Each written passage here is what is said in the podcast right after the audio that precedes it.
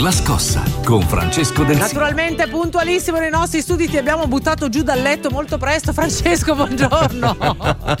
Ma sai che un bimbo piccolo sì, è assolutamente normale, anzi siamo ormai già tardi. Quanto ha il tuo bimbo? Il mio bimbo ha 9 mesi. 9 mesi. Si chiama Leonardo, è ipercinetico. Già. Salutiamo Leonardo che con la sua mamma è già sintonizzato su RTL 102.5. Allora Francesco, tu ogni settimana ci racconti un pezzo d'Italia che funziona, riflessioni ovviamente anche in merito al campo economico, ma non solo. Questa settimana cosa hai deciso, su cosa hai deciso di puntare l'attenzione? Questa settimana ci concentriamo su quello che sarà probabilmente il tema della campagna elettorale prossima e sicuramente uno dei temi che interessa di più gli italiani, ovvero: è possibile ridurre le tasse in Italia? Vexata questio.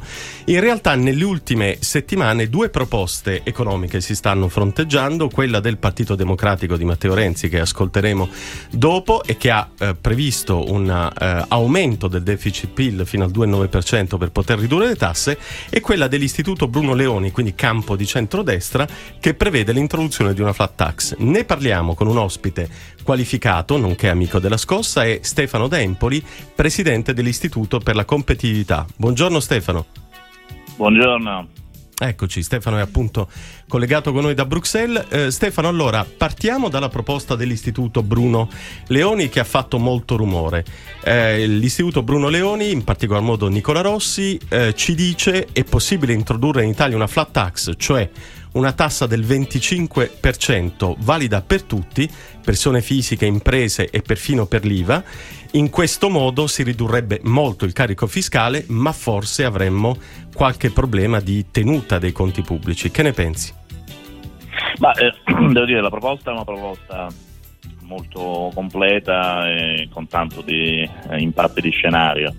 Certamente c'è almeno, secondo le stime dell'Istituto Bruno Leoni stesso, una trentina di miliardi di euro da recuperare da qualche parte. In più io onestamente non sono, pur apprezzando alcuni profili della proposta, sono un pochino scettico sulla possibilità che si possano eliminare prestazioni assistenziali come immaginano loro di farlo, sostituendolo con il cosiddetto, con quello che definiscono minimo vitale.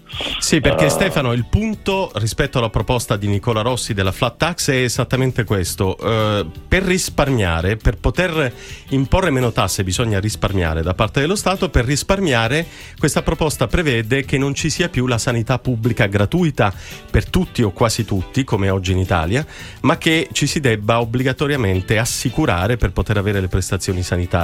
E sostanzialmente il modello di redditi, ovviamente. Esatto, è il modello americano.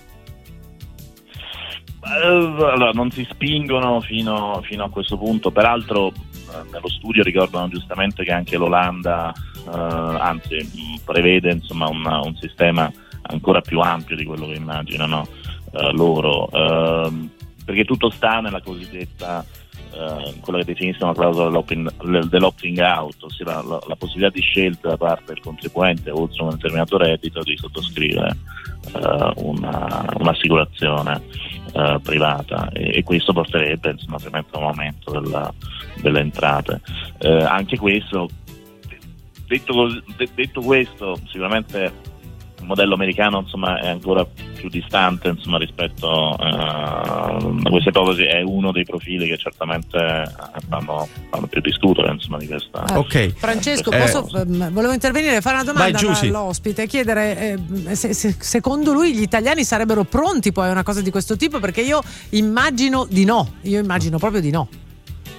A pagarsi la sanità, non so come dire, non siamo abituati. Questa è una bella domanda, e loro stessi infatti immaginano anche una transizione non proprio brevissima. C'è un processo culturale da Empoli, no? Cioè, immagino che sia un processo non solamente politico ma culturale, perché ha a che fare con le abitudini degli italiani, no? Certo, assolutamente sì. Poi chiaramente l'Istituto Bruno Leoni è un centro di studi e di pensiero, poi può essere collocato più o meno vicino, però fanno il loro mestiere, poi bisogna vedere naturalmente in campagna elettorale poi chi vincerà, diciamo, se e come, diciamo, potrà tradurre in realtà. Ecco Stefano, infatti una cosa è la teoria, un'altra cosa è la politica, potremmo dire, parafrasando un vecchio detto. Certo. E parlando di politica arriviamo alla seconda proposta in campo, quella che ha lanciato nei giorni scorsi Matteo Renzi, che prevede di allargare un po' le maglie del famoso rapporto deficit-PIL, tornando al Maastricht e quindi eliminando il fiscal compact, perché in questo modo si libererebbero molti miliardi di euro ogni anno per poter appunto ridurre le tasse. Questa proposta è stata accolta in maniera un po' fredda in Europa, ma in realtà sia la Francia che la Spagna hanno dei rapporti deficit-PIL in questo momento ben superiori rispetto al nostro, e la Francia per esempio ha un debito pubblico importante, non come il nostro ma comunque un debito pubblico di rilievo. Secondo te questa proposta è più fattibile? Io onestamente la vedo un po' in salita. In questo momento, insomma, in Europa c'è un certo scetticismo verso l'Italia. Poi chiaramente è anche un periodo, insomma, in cui ad esempio in Germania si sta andando alle elezioni, quindi insomma chiaramente non possiamo aspettarci sponde, insomma, in questo momento di alcun genere. Io credo che la proposta possa avere delle chance reali, se poi però si specifica cosa si farà con quei 20-30 miliardi in più.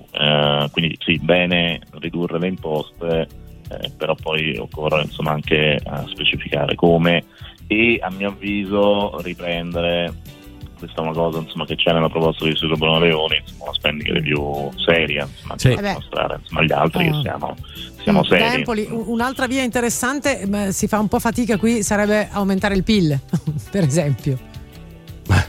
Quello diciamo è la ricetta ideale. Siamo nella dimensione onirica. Invece proviamo a capire se c'è una strada per questo. Si chiama utopia. No.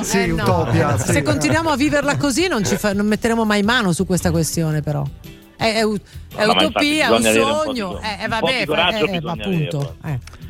Comunque da Empoli noi chiederemo tra poco al segretario del Partito Democratico Matteo Renzi, che sarà ospite ai nostri studi, ovviamente spiegazioni e riflessioni ancora più approfondite sulla proposta da lui fatta. Noi ti ringraziamo.